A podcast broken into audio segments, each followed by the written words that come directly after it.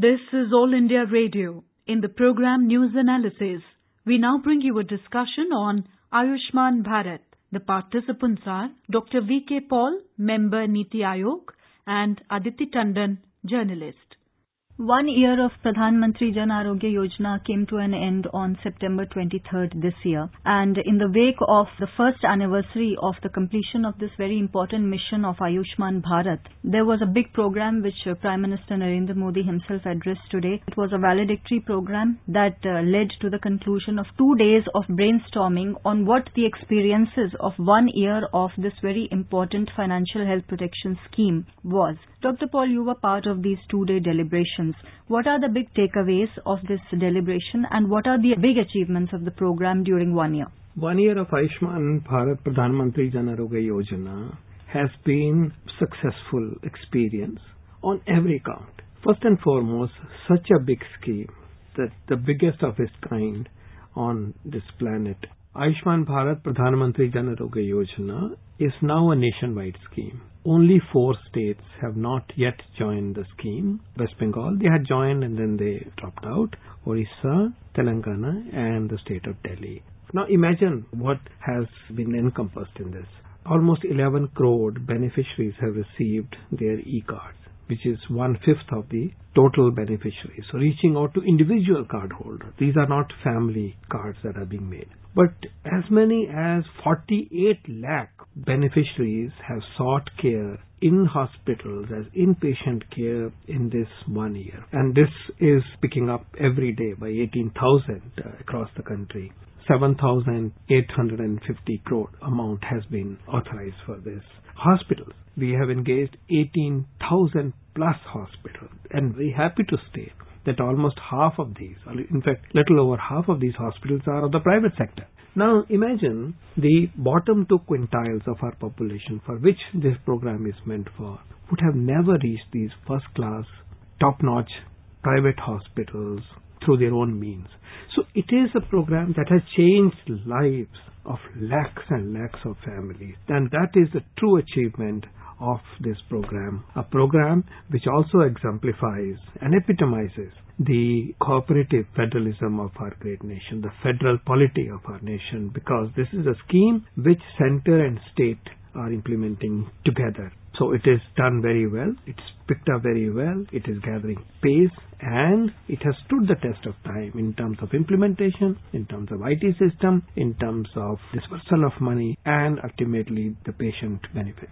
Talking about the brainstorming that was held over two days, as I was earlier also saying that there is a takeaway which says that awareness creation among beneficiaries is the top challenge for this program. Plus, Indu Bhushan, who is the chief CEO of the Ayushman Bharat Mission, also said today that another major challenge is to actually, you know, seamlessly integrate the health service schemes operating in various parts of the country. Make it truly holistic, as Prime Minister Modi also said. So the first point is very right. After all, this scheme is meant for the people of India the poorest and the most vulnerable and the most deprived population of India. The first duty of all of us is to ensure that people who are now entitled for these benefits know about it and then we make everything possible to make sure that when they need hospitalization, they reach the hospital and the hospital doors are open for them without any difficulty whatsoever.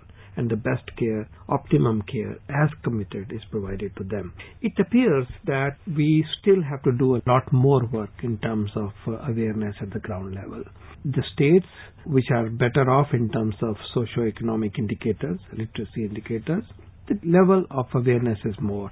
But in the states where what we call as green field states, where there was no previous program of the state government, particularly in the heartland of uh, north and central India, we need to reach out in a very big significant way. Dr. Paul, so, if you yeah. can also comment on this very important mobile app. Mobile app is one major step in that direction. A mobile app has been launched today and among the two or three functions that it will perform is above all awareness about who is entitled. So this mobile app will help you and me check whether I am a beneficiary of this scheme or not. It provides information on services. It provides information on how to access the services and how to get more information for the scheme and its elements. So truly this is one approach, but we will also use all the other approaches including mobilizing the health system and grassroots uh, functionaries to inform the people. But mobile is very powerful because mobile phones are there practically in every household. Coming to the other important nuance of this scheme, which is portability, and Prime Minister Modi mentioned in his speech today that about 50,000 beneficiaries under this 46 lakh bracket have actually benefited through the portability feature of Pradhan Mantri Jan Arogya Yojana. How do you achieve portability?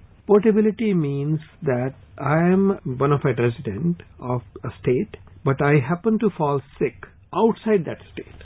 So I belong to, let's say, Assam, but I am working in Punjab and I fall sick in Punjab. Now, portability imprinted in the Ayushman Bharat program and the system is that I can access services in Punjab when I fall sick there. I'm Assamese, but I seek care in Punjab in the empaneled hospital, which could be government, which could be private, and my care will be paid for by my home state, namely Assam. Hospital submits its bills to the government of Punjab, the state health authority, and then this is transacted by Assam and is taken care. Now, 50,000 people have received care in this manner outside their state, which actually shows that we can work seamlessly across states. And this unique feature has only become possible by virtue of a scheme which is pan-India scheme. State-level schemes could not have achieved. Pan-India character of the scheme ensures that one scheme, one India, one health system,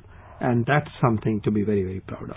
Dr. Paul, in the first year, the medical packages that you offered under Pradhan Mantri Jan Arogya Yojana were a large number of packages. Have you revised those packages after year-long experience? We have taken very significant rationalization of the packages as well as adjusted the prices of many packages.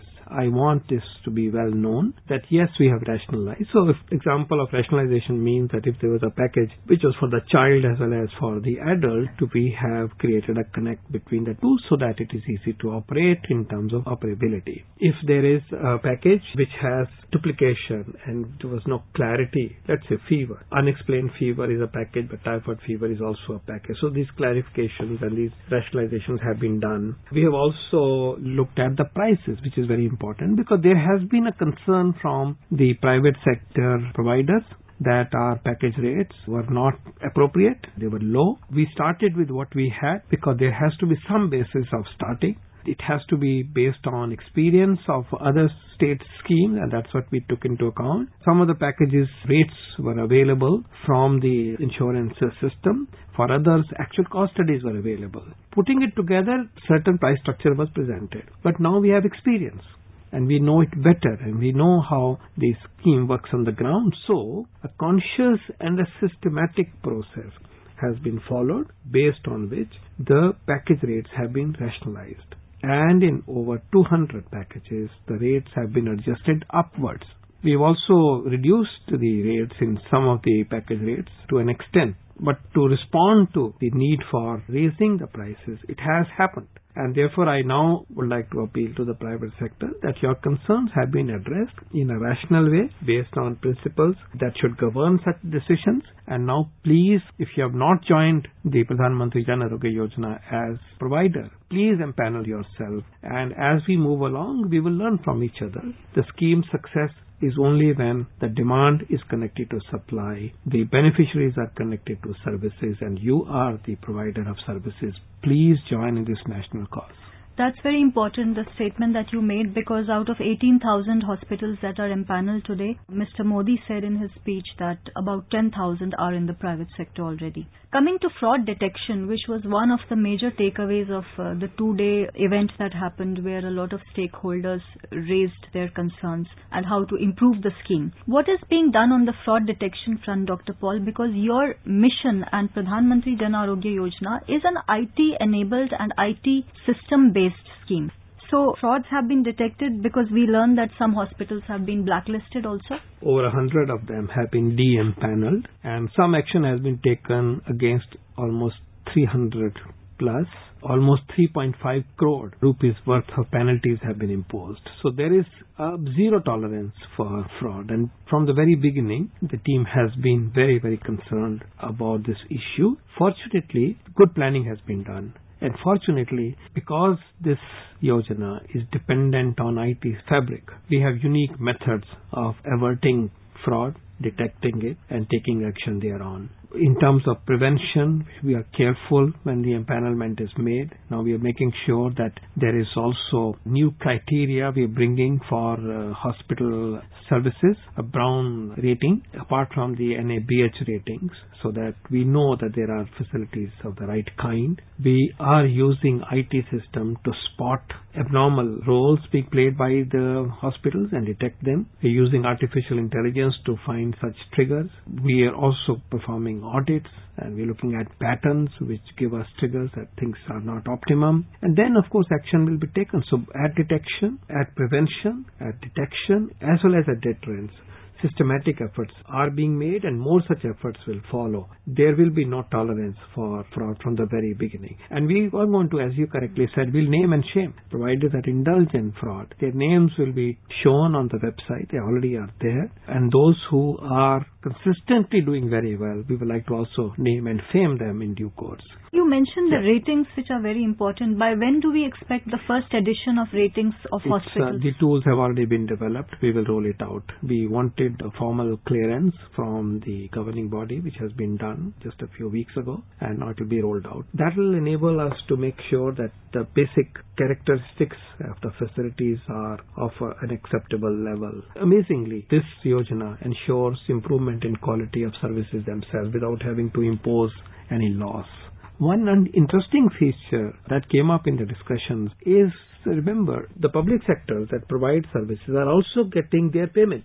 So public sector gets their budgets from the government, state government and the center as the case may be. But then when they provide service, they get paid the same amount. Now this money that's available stays with the government hospital and state after state showed us examples how they're using this extra budgetary support to their hospitals for the betterment of their patients, betterment of their services. In a way, it is a win-win situation.